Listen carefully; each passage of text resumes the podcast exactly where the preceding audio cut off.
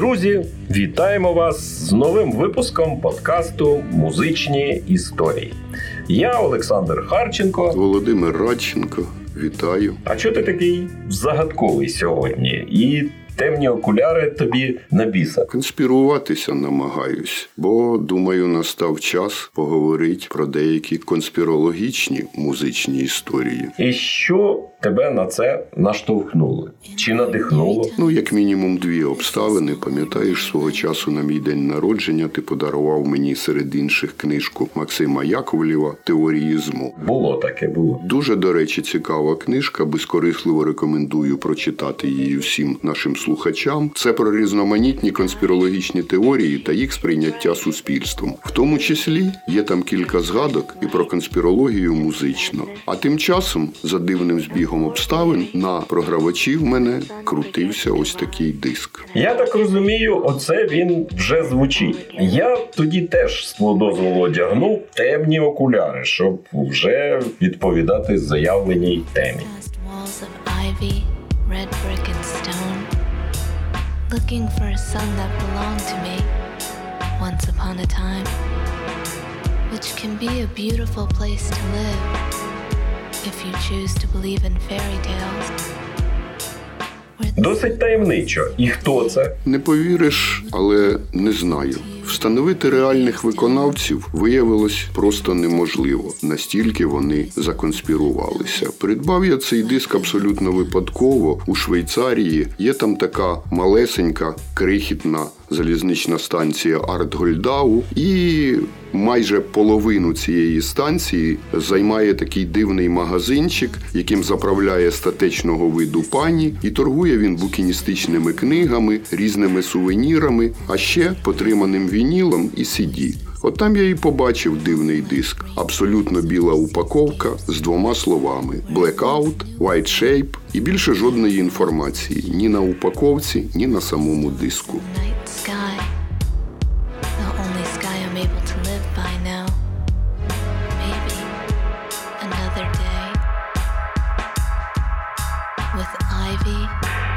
and weaving blooming flowers with their faces turned toward the sun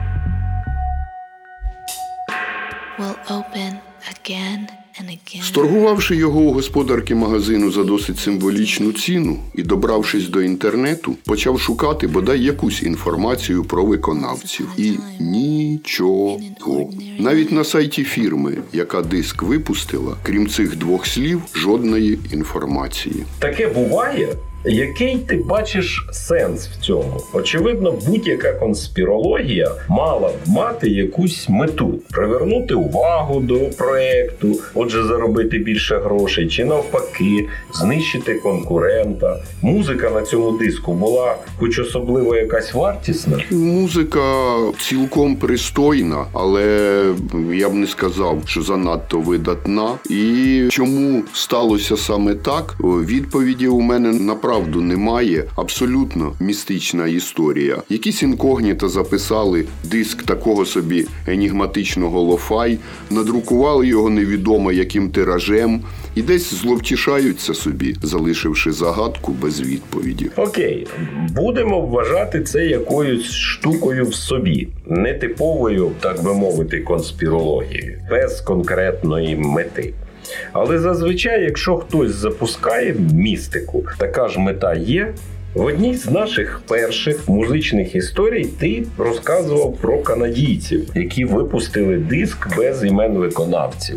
І тоді його сприйняли як прихований реюніон Бітлз. У рейвах такий був сенсація. Бітлз не вмерли, пишуть музику. Здається, гурт мав назву Клаату. Це була тоді усвідомлено запущена конспірологія. Не впевнений, стовідсотково сказати не можу. Давай повернемося до самої історії, яка до певної міри стосується і України, бо співлідера гурту звали Джон Волощук, якщо ти пам'ятаєш, і спробуємо розглянути її саме з точки зору причини виникнення конспірологічної теорії.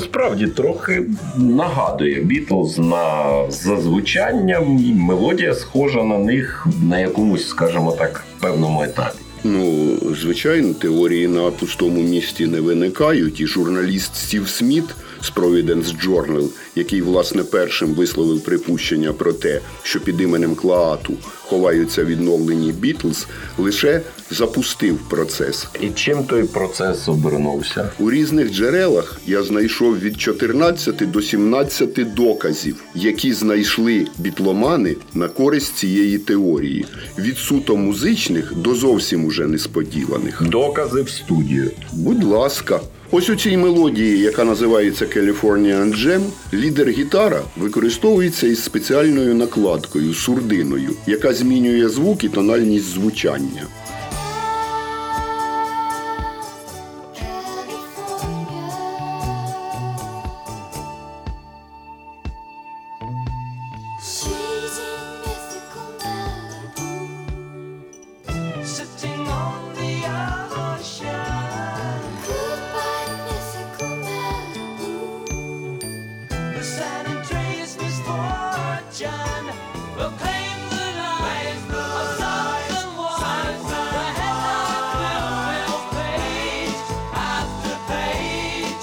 Саме такий прийом в той же час почав використовувати на своїх сольних альбомах Пол. А на сольнику Рінго Доброї ночі відень на обкладинці сам Рінго сфотографований у компанії робота, який жодного відношення не має до столиці Австрії, зате є персонажем того ж фільму, коли земля зупинилася, що інопланетянин Клаату, на честь якого назвалася група. Тексти пісень. А що тексти? Тексти цікаві, почасти абсурдистські, іноді іронічні, пародійні, і деякі з них ну, цілком нагадують стиль Леннона і навіть не лише самого Джона, а ще й його улюблених коміків із групи Монті Пайтон. Ну ось дивіться.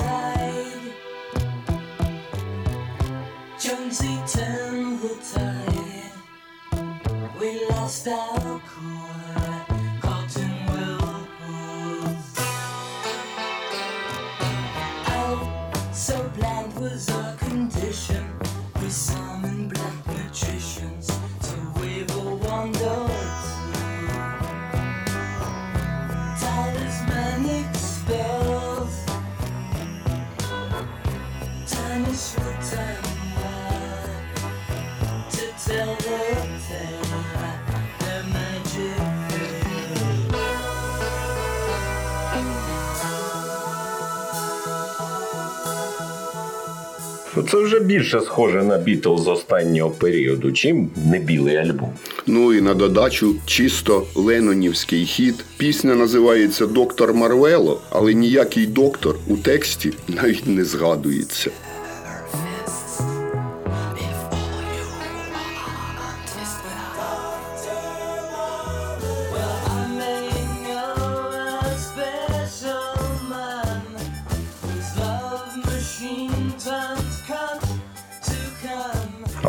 Потім, пам'ятаю, цю теорію було досить швидко розвінчано, і публіка вже на другому альбомі дізналася реальні імена виконавців. Ну так, то вона так, але дивись, яка цікава закономірність проглядає. Спочатку група абсолютно незацікавлених людей розкручує конспірологічну теорію. Потім інша група людей її послідовно розвінчує. А фірма грамзапису тим часом рахує прибутки. Так що конспірологія може бути для когось штукою досить прибутковою. Але ж погодься, конспірологія супроводжує і суперзірок, які, здавалось би, і так суперприбуткові. Хіба просто народна любов, а ніякий некомерційний розрахунок не може творити легенди? Ну пригадай, наприклад, з тими ж Бітлз було розкручено стільки різних теорій про їх приїзд в СРСР, про нібито смерть Пола Маккартні, про всілякі зашифровані послання знання у їхніх піснях, які можна почути, нібито лише прокрутивши плівку задом наперед. Не сиділи ж тоді якісь генії конспірології і не запускали все це в люди. Хай бітли ще трохи, мовляв, до заробку. Ніяких геніїв конспірології там безумовно не було, але всенародна, так би мовити, любов до Бітлз була, я думаю, досить солідним рушієм цих процесів. Люди були морально і психологічно готові до того, що відбулася чергова містифікація, і насправді легендарна група не розпалася, і десь потихеньку готує до запису новий матеріал. І якщо ми вже зачепилися за цю тему, то давай послухаємо одну дуже відому мелодію у досить оригінальній інтерпретації. А на конверті ім'я виконавців значиться як Silver Beatles.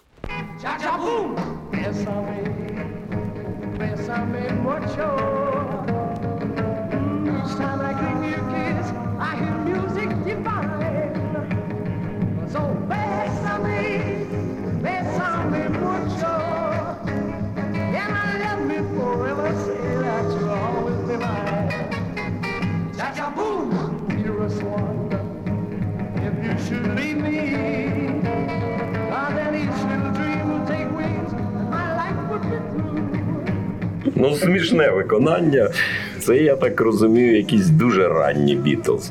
Але ж наскільки пам'ятаю, під іменем Silver Beatles вони виступали в якийсь зовсім ранній свій період, і більше того, записів під цим іменем ніяких не робили. Та я дивлюсь, ти справжній бітломан, і все ж таки 1982 року на невеликій данській фірмі грамзапису All Round Trading вийшов альбом під назвою Silver Beatles. Як можна було прочитати на конверті, записи до нього зроблено на початку 1961 року. А у якості правовласника на запис чомусь фігурувала якась дивна Ultrasound Co. Incorporated з Нью-Йорка. А обкладинка щось підказує. Портрети бітлів на обкладинці явно не відповідали періоду запису, бо зроблені вони були період після запису сержанта Пейпера, білого альбому. Там досить відомі портрети кінця 60-х. Більше того, 1961 року, на початку цього року, Рінго Стар не міг брати участі у запису, бо на той час навіть не був знайомий з іншими учасниками групи.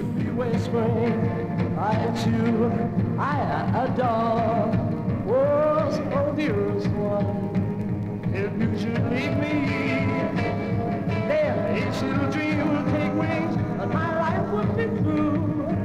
Ну, чесно кажучи, звучання групи, як на мене, Бітлз мало нагадує. Ну, випадку з бесами мучо згоден, але ось ще один трек з цього альбому «To know her is to love her». Хто її знає, той її любить. Авторства Філа Спектора. Пісенька вперше виконана була такою собі хлопчачою групою Теді Бірс.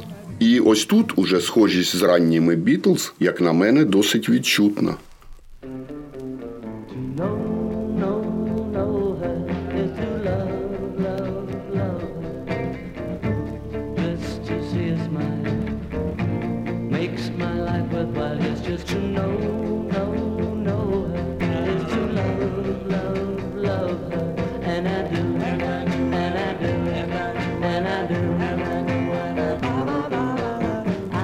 Тут уже сумнівів немає. Але що це тоді все-таки за таємничий запис? Меломанам-розслідувачам не знадобилося надто багато часу, щоб це з'ясувати. Історія Бітлз вивчена вздовж і впоперек. На цьому диску записано частину найпершої студійної сесії Бітлз у студії грамзапису Дека. Це досить відома історія, коли менеджери фірми після прослуховування відмовили Бітлз на користь іншої, досить у майбутню відомої, але все-таки не легендарної групи The Searchers, і потім за рік рвали на собі волосся, а дехто і шукав роботу. А звідки тоді ці записи, якщо їм відмовили? До цього часу всі ці записи видаються лише як бутлеги, нелегальні, неавторизовані записи. Бо фірма Дека, яка на той час була досить економною, розмагнітила свій екземпляр запису. Залишилися ці треки лише дивом на касеті, яку студійний інженер за невелику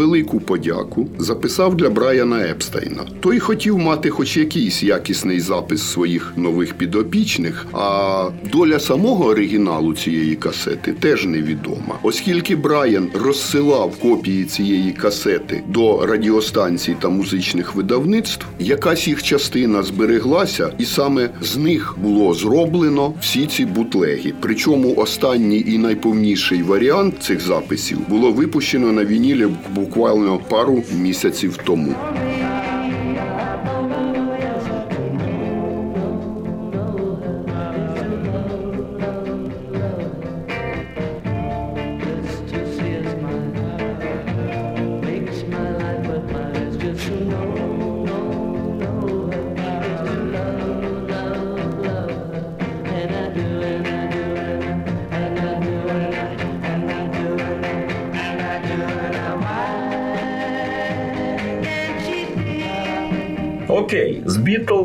Розібрались. Все це цікаво й несподівано. Але зрозуміло, що вони й без конспірології залишаться суперстарс в сучасній музиці. А чи є в твоєму володжу загашникові історії, де на конспірологію було зроблено ставку в самому музичному проєкті? Е, ну, мабуть, найвідоміша і найнеймовірніша із таких історій це історія про групу, яка, утаємничивши свій склад та походження, мала на меті зовсім інше, аніж банально підняти комерційну вартість проекту. Прошу, якщо не любити, то принаймні поважати The Residents.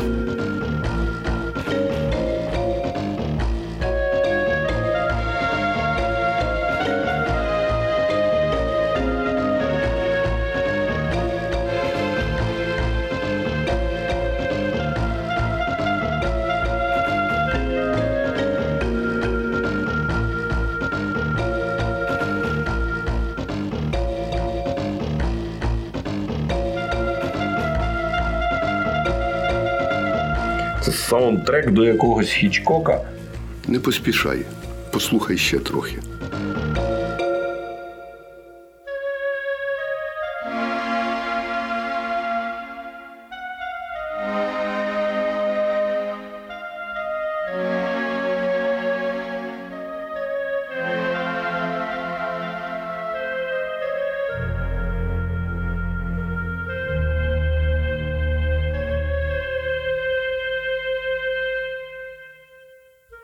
Якась дуже знайома мелодія, але спотворена до невпізнаваності. Це відома кожному початкуючому піаністу п'єса Бетховена до Елізи, але інтерпретована вона у фірмовому стилі резидентів. Якщо ви ніколи не чули ні резидентів, ні про резидентів, раджу звернути увагу на це непересічне явище на світовій рок-сцені. Це щось з 90-х чи 2000-х. О, бери далі. Група існує з середини 70-х, понад 50 років. Видала мало не півсотні альбомів та компіляцій, має потужний відеоархів, об'їхала півсвіту з гастролями, але за весь цей час ніхто, крім найближчого утаємниченого оточення, так і не побачив облич виконавців. А як це можна зробити? Тут тим більше протягом кількох десятиліть. На публіці вони ховаються під масками, найчастіше у вигляді очного яблука, а справжніх імен ніколи не називали.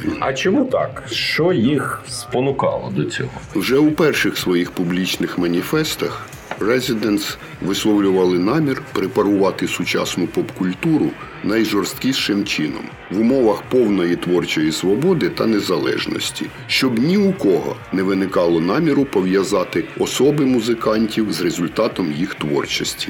Їм це таки вдалося. Уяви собі, 50 років на сцені. У січні-квітні цього року резиденти, про розпад яких було повідомлено в ковідні часи рядом інформаційних видань, провели черговий ювілейний тур Америкою, присвячений цій даті. Тисячі публікацій, сотні сторінок версій про імена музикантів.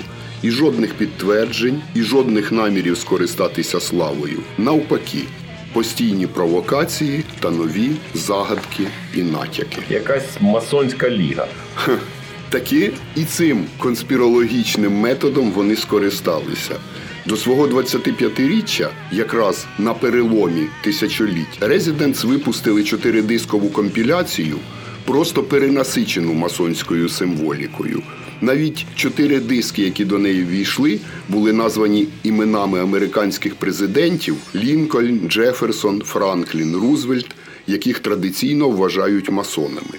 А потім зробили вигляд щирого здивування. Та що це таке публіка вигадала? Які такі масони? Моя версія: хлопці банально намагались більше заробити, напускаючи отой самий конспірологічний туман. Знаєш, я не думаю, що їх заробітки були аж такими значними, але їх внесок у сучасне мистецтво, як музичне, так і аудіовізуальне. Ну, воно незаперечне, і їх творчість зараз у всіх професійних вищих навчальних закладах Америки, які займаються дизайном, які займаються мистецтвом, вивчається у програмах обов'язково. Наприкінці 90-х, наприклад, вони вирішили записати типовий для того часу танцювальний трек.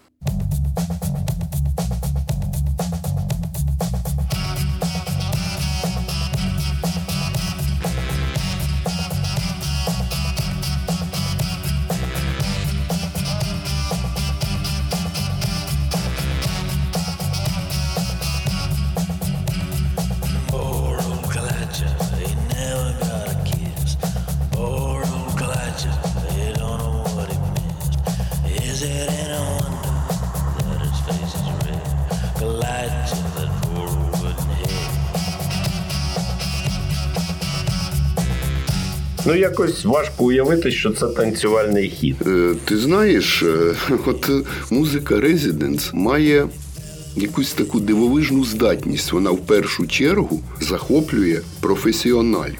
І саме із цієї невибагливої пісеньки 42 рази семпли було використано іншими виконавцями для своїх творів за майже 30 років з того часу, коли вона вийшла. Я сам не можу пояснити такого ефекту, але професіонали цінують творчість резидентів надзвичайно.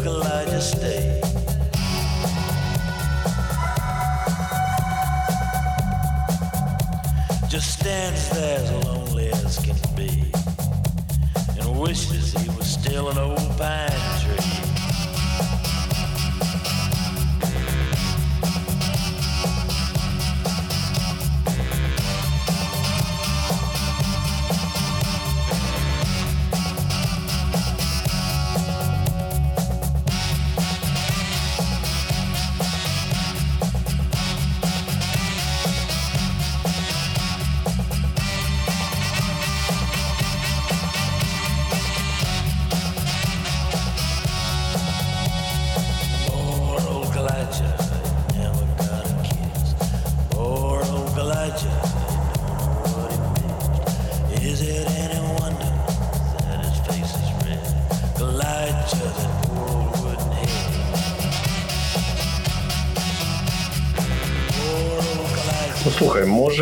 це цікаво професіоналам, цікаво як експеримент, але інша версія, чи не приховується за цією клоунадою просто невміння писати гарні мелодії і красиві пісні.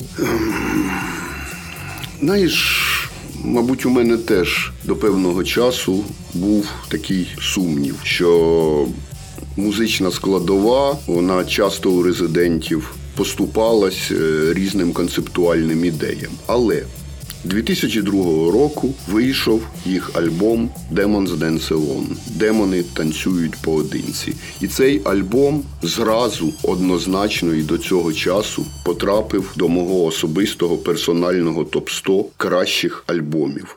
Це була концептуальна сюїта, яку учасники гурту присвятили пам'яті жертв теракту у всесвітньому торгівельному центрі. І спробуй сказати, що вони не вміють писати і вигадувати красиві мелодії.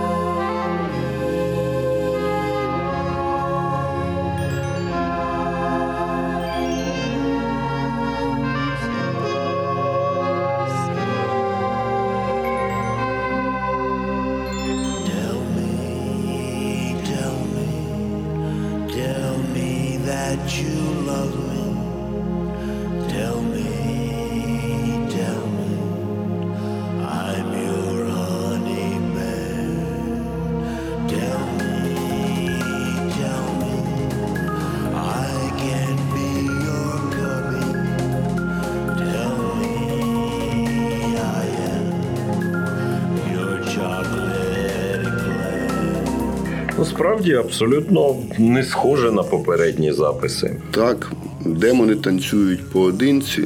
Це дуже печальний і світлий альбом. Його основу складають історії, які розказують люди, що загинули під час теракту. У кожного ця історія своя. Хтось просто йшов на роботу, хтось випадково потрапив під удар, бо запізнився на співбесіду. Колишній поліцейський на прізвисько Хані Бір, медовий ведмедик, сповідь якого звучить зараз, навіть після фізичної смерті продовжує звертатися до коханої, яка його покинула у надії на примирення.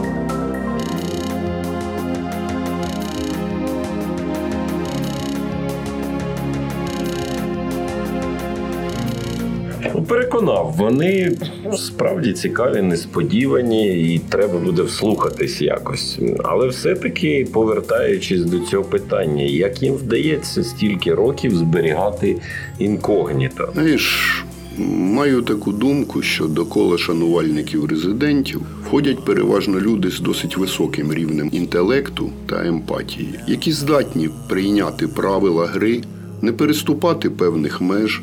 Врешті-решт, чи так вже важлива особистість музикантів?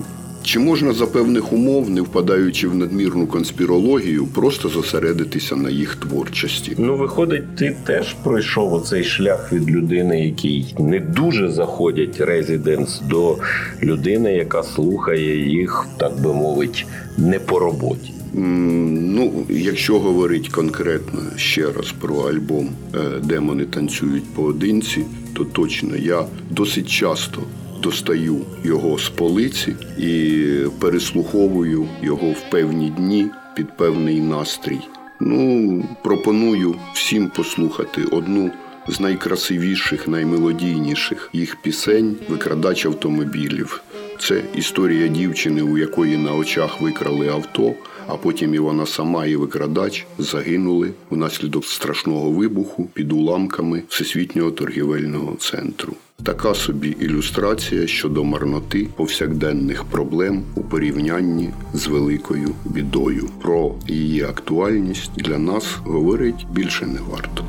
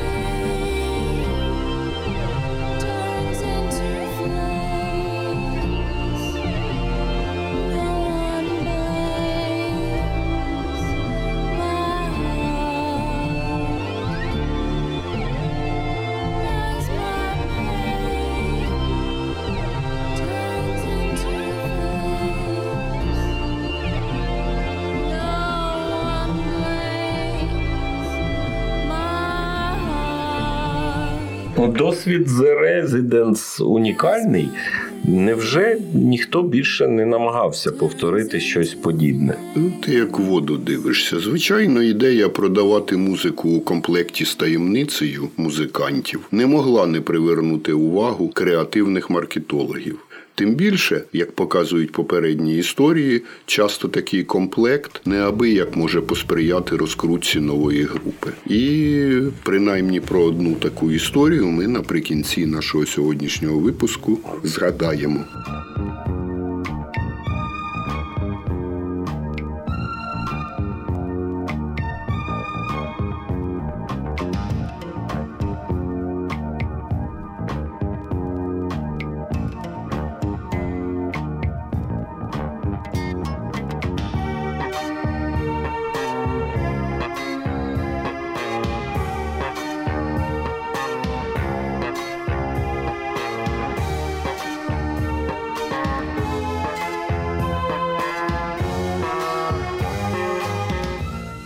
Маркетинговий хід був ну настільки лобовим, що це не могло не привернути увагу, починаючи із назви групи. Blanket of Secrecy – Покров таємниці. Група з такою назвою випустила лише один альбом, який містифіковано було певним чином ще до виходу. Бо у Великобританії і Канаді він рекламувався під назвою Walls Have Ears – Стіни мають вуха. А у інших країнах під інверсивною, так би мовити, назвою Earth Have Walls – вуха мають стіни. Ну і імена виконавців зрозуміло було таємниче. Ну, на відміну від попередніх історій, на платівці було вказано імена псевдоніми виконавців: дзвонар, кравець та солдат, а також почесний гість шпигун. Фотографія теж була, але зроблена таким чином, що видно лише силуеті музикантів, які проступають з темряви. Музика була відповідною, така собі похмура нова хвиля з філігранно відпрацьованим специфічним звуком та дещо приглушеними, такими задавленими вокальними партіями. В цілому досить загадково, десь так.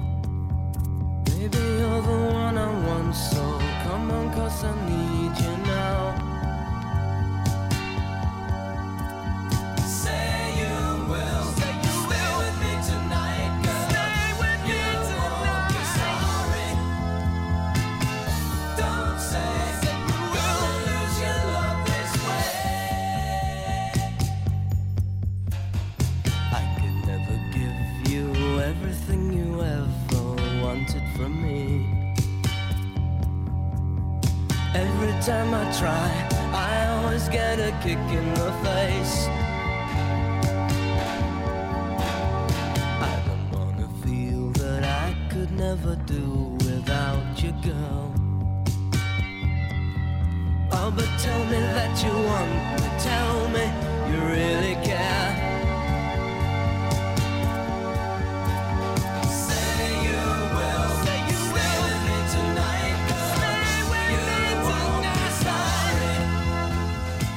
Чи мало це успіх? Певний мало. Ця пісенька під назвою Say You Will навіть засвітилася на нижніх позиціях у чартах кількох країн, а музична преса, явно не без участі продюсерів запису, розпочала вкидати різні версії щодо можливих варіантів справжніх імен виконавців. Найбільш популярною була версія, що альбом записала група The Attractions, яка супроводжувала виступи чарт-героя тих часів Елвіса Костело. Також побутувала версія, що це сольний сольний проект Джека Х'юза, лідера майже невідомої у нас, але культової на острові групи Вонг Чанг, чи не менш відомої у тій же тусовці синт-поп команди A Flock of Seagulls. Слухай, ти сиплеш іменами, які мені здається, мало хто знав у нас навіть в часи їх популярності. А хто їх пам'ятатиме сьогодні? Як би це дивно не звучало, але саме зараз до подібної музики відновлюється інтерес. І минулого року альбом Blanket of Secrecy було перевидано вперше за 40 років на фізичному носії і викладено на всі популярні музичні платформи. І довго вдалося цього разу протримати цю інтригу. Ну, власне, вже на цей час інтриги жодної не було, тому що супутна інформація підтвердила, що